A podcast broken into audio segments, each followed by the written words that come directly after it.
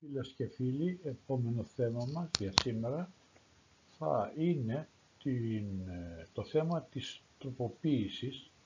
με το άρθρο 2 του νόμου 4714 του 2020 του άρθρου 14 του κώδικα φορολογίας εισοδήματος το οποίο αναφέρεται στην απαλλαγή της δωρεάν διάθεσης μετοχών και των διατακτικών εσωτερικού τουρισμού υπό όρους από την φορολογία εισοδήματος, από μισθωτή εργασία και συντάξεις. Και συγκεκριμένα,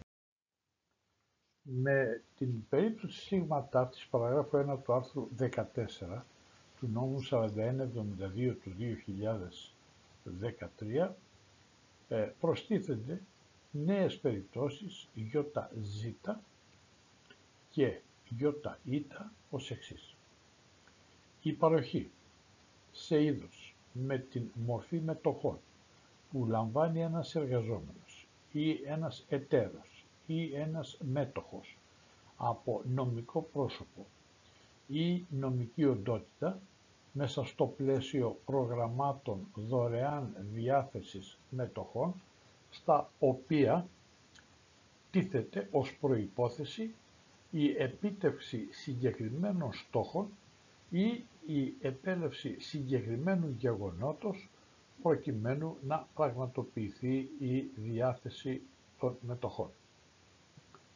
Η αξία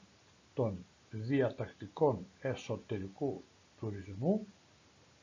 δεν μπορεί να υπερβαίνει την αξία, δηλαδή πρέπει να είναι μέχρι 300 ευρώ και για το φορολογικό έτος που αναφέρεται. Άρθρο 3. Με, στο άρθρο 3 έχουμε μία τροποποίηση του άρθρου 42α του κώδικα φορολογίας εισοδήματος σχετικά με την ευνοϊκή φορολογική μεταχείριση της υπεραξίας που προκύπτει από δικαιώματα προαίρεσης και δωρεάν διάθεσης μετοχών. Συγκεκριμένα, το άρθρο 42α του νόμου 4172 του 13, δηλαδή του κώδικα φορολογίας εισοδήματος, αντικαθίσταται ως Το άρθρο 42α αναφέρεται στα δικαιώματα προαίρεσης δωρεάν διάθεσης μετοχών. Έτσι λοιπόν η καινούργια διάταξη μας λέει ότι το εισόδημα που προκύπτει κατά την παράγραφο 4 για έναν εργαζόμενο ή για έναν εταίρο ή για έναν μέτοχο από νομικό πρόσωπο ή από νομική οντότητα με την μορφή δικαιωμάτων προαίρεσης απόκτησης μετοχών όπως αυτά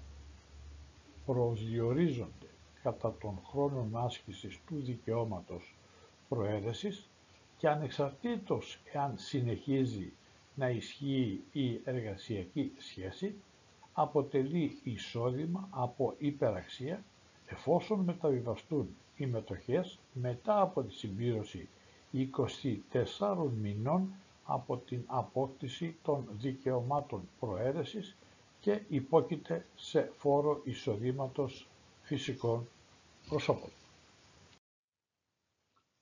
Ειδικά μας λέει ότι το εισόδημα της παραγραφού 1 που προκύπτει από νομικό πρόσωπο ή από νομική οντότητα που είναι μη εισηγμένη στο χρηματιστήριο, νεοσύστατη μικρή επιχείρηση ή και πολύ μικρή επιχείρηση υπόκειται στον συντελεστή του δεύτερου εδαφίου του άρθρου 43 εφόσον βέβαια συντρέχουν ε, σωρευτικά ή πιο κάτω όροι. Πρώτος όρος τα οσάνο δικαιώματα αποκτώνται εντός 5 ετών μετά από τη σύσταση της εταιρείας. Δεύτερος, η εταιρεία δεν έχει συσταθεί μέσω συγχώνευσης οι μετοχές μεταβιβαστούν μετά από τη συμπλήρωση 36 μηνών από την απόκτηση των δικαιωμάτων προαίρεσης. Στην παράγραφο 3 αναφέρει ότι το εισόδημα που προκύπτει κατά την παράγραφο 4 για έναν εργαζόμενο ή για έναν εταίρο ή για έναν μέτοχο με την μορφή μετοχών που του χορηγούνται από νομικό πρόσωπο ή από νομική οντότητα στο πλαίσιο προγραμμάτων δωρεάν διάθεσης μετοχών, στα οποία τίθεται ως προϋπόθεση η επίτευξη συγκεκριμένων στόχων ή η επέλευση ενός συγκεκριμένου γεγονότος, προκειμένου να μπορεί να πραγματοποιηθεί αυτή η διάθεση των μετοχών,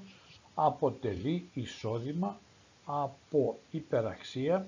εφόσον μεταβιβαστούν οι μετοχές μετά από την απόκτησή τους από, το, από τον δικαιούχο του προγράμματος.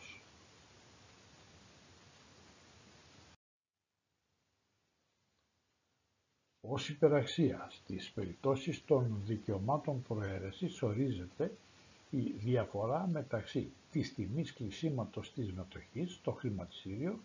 και της τιμής διάθεσης του δικαιώματος για τις μετοχές των εισηγμένων εταιριών ή η διαφορά μεταξύ της τιμής κτήσης και της τιμής πώλησης για τις μετοχές των μη εισηγμένων εταιριών με ανάλογη εφαρμογή της παραγράφου 4 του άρθρου 42. Τώρα στις περιπτώσεις της δωρεάν διάθεσης μετοχών της παραγράφου 3 η υπεραξία ισούται με, για τις μετοχές των εισηγμένων εταιριών με την τιμή κλεισίματος της μετοχής στο χρηματιστήριο κατά την ημέρα όπου πραγματοποιήθηκε η δωρεάν διάθεση των μετοχών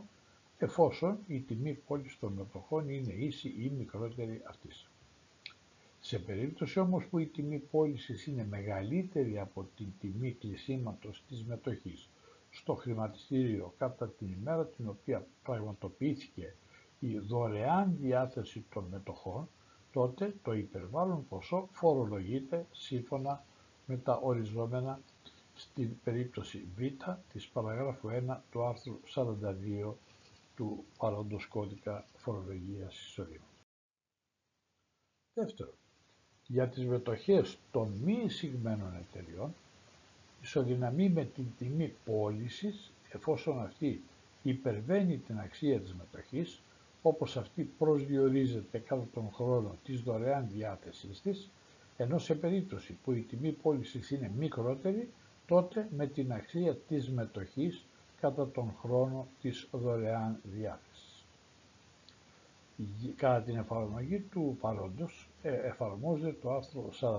42, μόνο βέβαια όπου υπάρχει παραπομπή στις διατάξεις